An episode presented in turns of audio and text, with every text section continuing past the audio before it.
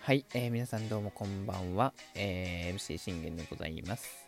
えー、現在時刻、えー、8月7日、えー、0時47分となっているんですが、えー、8月6日の、えー、振り返り収録をやっていきたいと思います。えー、MC 信玄の、えー、全力絶叫リラジというところで皆さん声もよろしくお願いいたします。えー、まず、えー、ちょっと一言謝らせてください。えー、埼玉西部、えー、ファンの皆様、えー、そして、えー、埼玉西部を、えの、え皆様、そして、え水上くん、え本当に、本当に申し訳ございませんでした。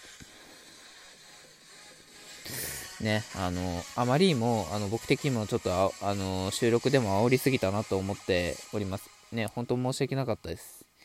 ね、あのー、こんなんであの許していただけないと思ってますので、あのそこはもう気にしなくてもいいんですけど、あの正直ね、なんとかこう、うん、僕的にもね、あのー、反省の意図はありますので、ね、あの少しでもこうね、許していただける、ね、広い心があるのであれば、えー、そこ、えー、よろしくお願いいたしますというところでございます。えー、さあ、えー、謝った後でですね、えそれでは振り返っていきましょうか。えオリックス対日ハム、京セラドーム大阪、えビーズ夏の陣2022、え2戦目、結果、え3対1、え2点逃げ切2点差を逃げ切って勝利。ね、また勝つには勝ちました。ね、あのー、よく頑張ったと思います。ね。まあ、あのー、そういう頑張った中でも、あの、反省しなきゃいけないね、あの彼らもい彼らというか、あの、選手もいると思うので、まあ、そこをちょっとね、あの、具体的に、あの話していこうと思います。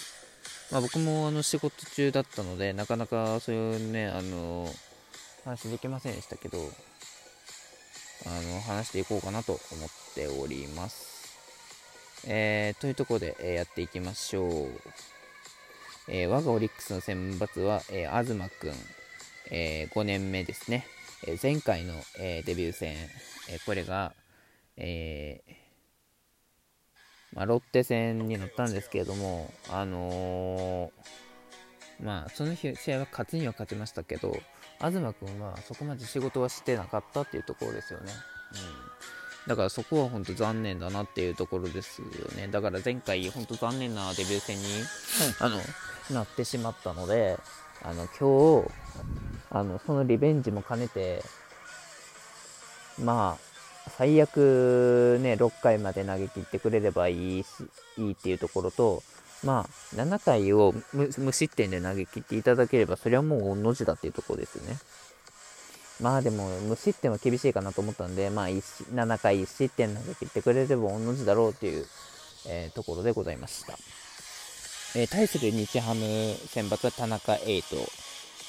えー、彼も、あまあ彼は、まあ一度京セラで攻略してるんで、まあ、先制点さえ奪ってしまえば、まあ、あとは、あのー、なんとかこう、5回までに下ろせるだろうっていう考えておりました。えー、それでは見ていきましょう。えー、その東君の立ち上がり、え1番清宮君を空振り三振、え2番コレスギアにセンターへのヒットを許しました。えヌニエス、これマッカーシーがつが掴んでバッターアウト。えー古川君フォアボール、そしてここです。今川君にタイムリーツーベースを先制されました。えー、まあ、ここで言えるのは一つ、あの、古川君をフォアボール出したことです。はい。そうじゃなくて、そうじゃないですよ。なぜ杉谷をセンターへのヒットで出してしまったのかって話ですよ。だって見てください。清宮君とヌニエスアウトにしてるじゃないですか。これもうね、杉谷君をアウト、杉谷拳士をさえアウトにすれば、あの、ワン、ツー、スリーのテンポでもうね、無失点で終わってたんですよ。なぜ、あのー、杉谷を出してしまったのかというところですよね。えー、それからのあの古川君にフォアボールを選ばれたまあまあ当然のことですわな当然のことですわなで今川君にタイムリーツーベースに当然ですわなあの予想してた通りですよねうんまあまあ1点でなんとか抑えきったんでっていうところですよね。まあ、アルカントラが三振というところでございました。えー、その、えー、1回裏、折り打線、えー、アダッチャンピッチャーゴロ、えー、福田君がこれセンターにヒットで出塁、中川君レフトフライ、これでツーアウトになりました。そしてここで4番正隆君がなんとレフトスタンドで逆転ツーランホームラン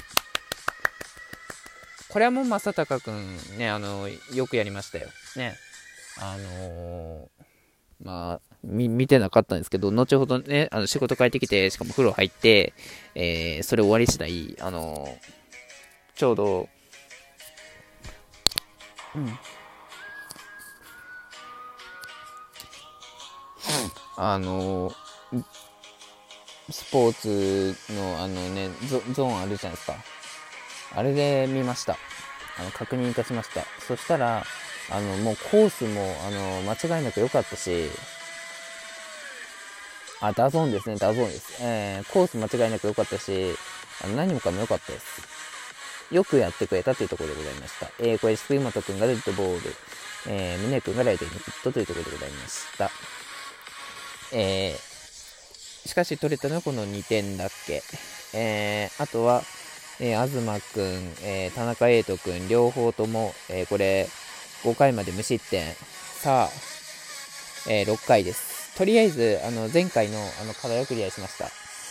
前回のリベンジは達成しました。あのー、勝ち投手の権利をとりあえず持って、あの、降板はできました。さあ、6回を、あのー、無失点で投げ、6回をこれ1失点で投げ切れるかというところです。さあ、えー、古川君にこれセカンドゴロ、ワンアウト。これで今川君になったところで交代。うん。あのー、まあ、東くんに言えることは、やっぱ、あの、6回ね、行くのであれば、あのー、ちゃんと6回をね、あの、3人であの投げ切ってほしかった。うん。それができて、あの、勝ち投手なら、で、あの、今季初勝利ならわかるんですけど、6回途中1失点降板で、あの、今季初勝利の権利って言われても、プロ初勝利だって言われても、誰も、あの、納得しないし、いやいやいや、君途中で降板してるやん、みたいな、あの、なっていくわけですよ。やっぱそこはね、あの、選抜の仕事として、やっぱ最後まで投げにく、投げ抜くということは大事なんですよね。そのイニングを任されたからには。あの中島監督もね、それは当然ながら知ってたと思うんですよ。うん。なぜなら、中島監督が6回もいけるな、うん、いけるなっていうところで、あの、6回は投げ切ってくれっていうところで行ったんだから、うん。それを首振らずに、あの、行ったんであれば、6回はの、6回のマウンドはしっかりと3人で抑えて帰ってこいっていう話です。えー、これね、えー、東くんからこれ、比嘉に変わりました。えー、高めのストレート打ってセンター打た2アウトで、アルカンタラをこれセカンドライナー3アウト。相変わらずね、あの、ほんまに比嘉元樹かというピッチングでしたよね。うん。えー、そしてこれ7回。えー、これ7回は、えー、比嘉に代わってこれ近藤君がマウンドに上がりました。さあ、近藤君、えー、課題のピッチングができるかどうかというところです。えー、万波サードフライ、えー、郡君をこれ、ライトにヒットで許しました。えー、中島をこれ、セカンドゴロで2アウト。さあ、1番清宮君。えー、一打同点の場面で空振り三振、バッターアウト、3アウト。よくやりました。あのー、まあ、郡君をライトへのヒットであの出してはしまったんですが、しっかりとこれね、あの無失点で切り抜けて、あと、三者凡退、ね、できたんで、あの、良かったですね。あの、もう近藤君で言うのであれば今日は96点かな。いや、まあ、まあ、でも、まあ、ちゃうな。96点じゃなかったね。98か8点ですね。うん。これが3人で、しかも奪三振であるのであれば100点満点でした。うん、三者凡、3人連続三者凡退であれば、あの3人で終わったのであれば、あの3人で終わったのであれば、全然、あのね、99点とかだったんですけどね。そんな感じです。えー、そしてこれね、8回は阿部君が見事なピッチングをして9回、これ阿部君に代わって本田君、えー、今川君、アルカンタにこれヒットを許したんですが、これね、清水をこれ送りバント失敗させました。郡君、これデッドボールしてしまったさあ、本田君のメンタルはもうやばいですっていうところで、これ代打近藤健介を見逃し三振、そして清宮君を空振り三振でバッターを落としてやると、試合終了。えー、よく本当に逃げ切ったなと思います。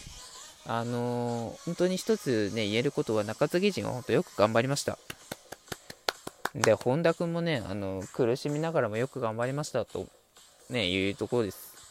ね。えー、やっぱ大きかったのは、あのー、この7回、あのさっき言うの忘れたんですけど、あのー、これ、正隆君のライトへのタイムリーツーベースで3点目取ったところですよね。この3点を取ったことで、あのー、8回、8回投げ投げ投げたのが阿部君だったんですよ。で、阿部君が伸び伸びと投げれたっていうところですよね。あの、本田君は確かにピンチを招きました。ね。